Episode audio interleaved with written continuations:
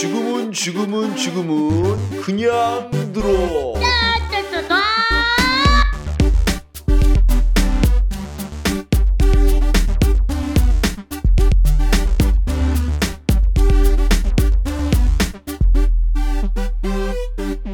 네, 본격 수능 사이다 방송. 네, 지금은 뭐 할 거냐면요. 어, 여러분들 그 문학에서 어, 문학을 이제 하다 보니까 좀 수능에는 직접 나오지 않지만 그 기저에 깔려 있는 배경 지식들이 있어요.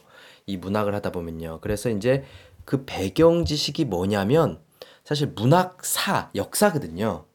이거는 따로 수, 고3 때 이제 수업을 하기가 힘들어요. 사실은 이게 쭉 훑어가기가 힘들고 이거를 잘 알고 있는 사람들도 있고 놓친 애들도 있어요.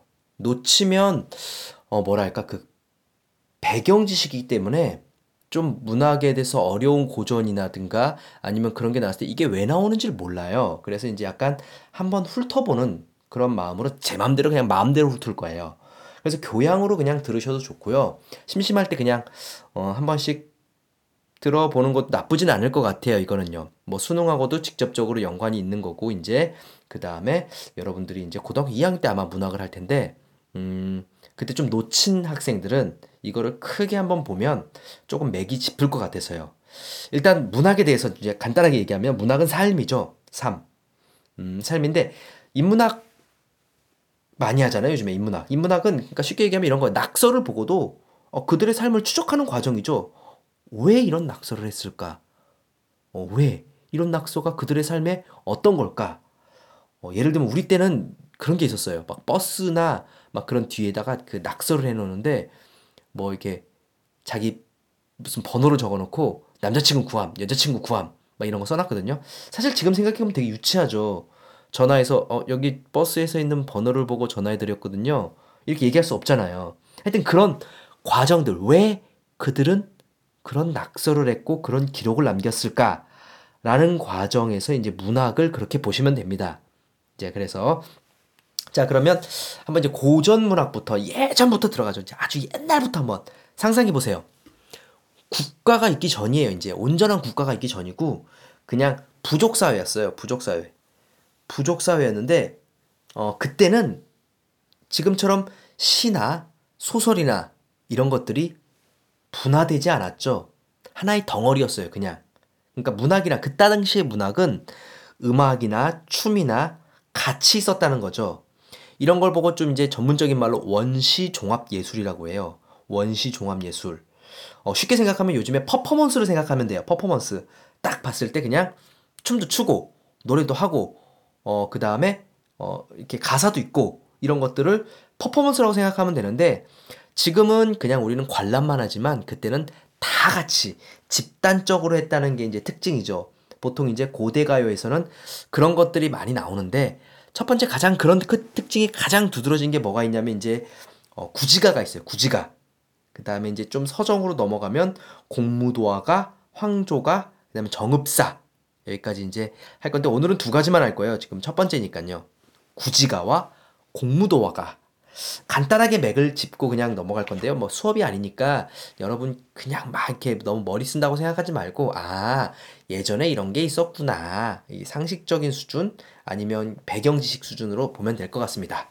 구지가 예 구자는 거북이 구자죠. 어, 닌자 거북이 할 때 거북이 구자인데 가락국 그러니까 가야라는 나라 한국사를 이제 공부하시는 분들은 가야라는 나라는 알 거예요.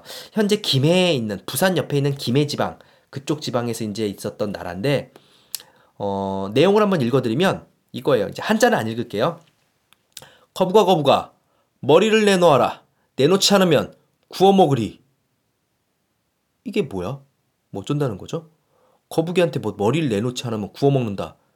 자, 일단은 내놓지 않으면 협박입니다. 가장 중요한 건 협박이 들어갔다는 거예요. 거북이한테 협박을 했어요.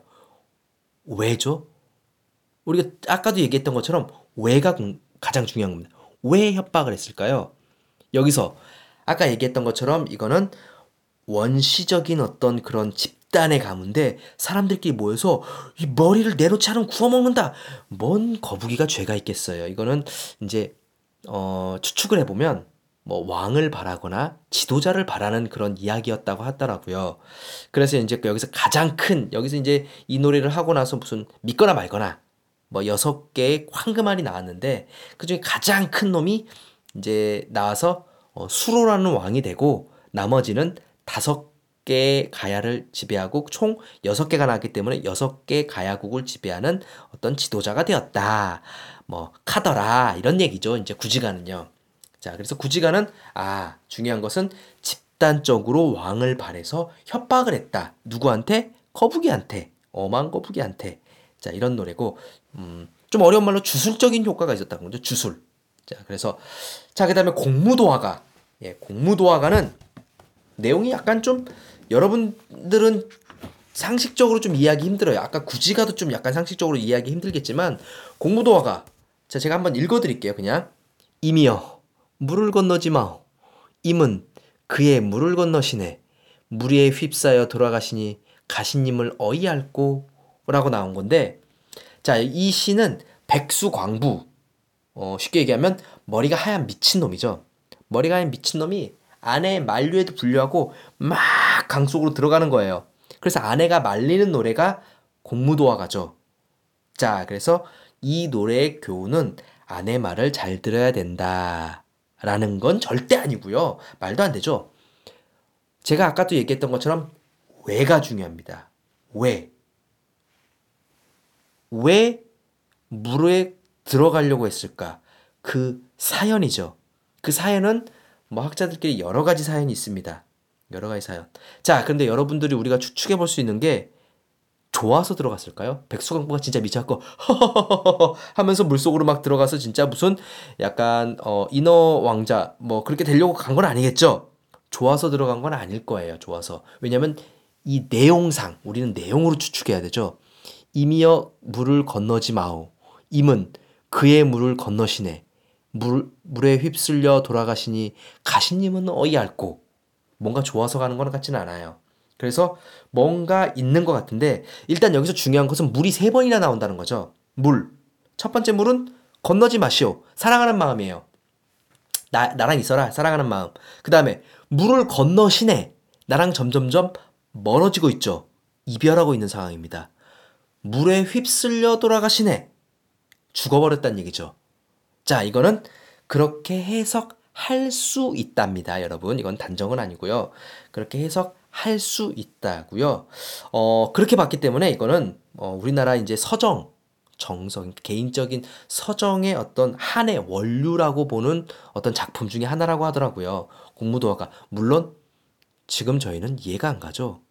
남자가 미쳐가지고 물속에 들어가면 미쳤구나, 쟤는. 그렇게 생각할 정도인데 하여튼 여러 가지 이제 그런 사연에서 왜 아내가 가지 말려고 했는데도 계속 들어갔는가? 그 다음에 이 내용에서는 왜 물이 세 번이나 나왔는가? 그들의 마음은 어땠을까? 그 한이라는 건 어떤 마음일까? 예, 이 정도까지만 알고 있으면 충분합니다. 자, 그래서 오늘은 간단하게 두 가지만 했고요. 이런 식으로 조금씩 조금씩 그냥 이야기식으로 고전에 대해서나 현대 문학에 대해서 조금씩 얘기해 보려고 합니다. 여러분 그냥 귀만 열어 놓으시면 되고요. 간단하게 그냥 어, 가볍게 가벼운 마음으로 들으시면 됩니다. 여러분 수고하셨습니다.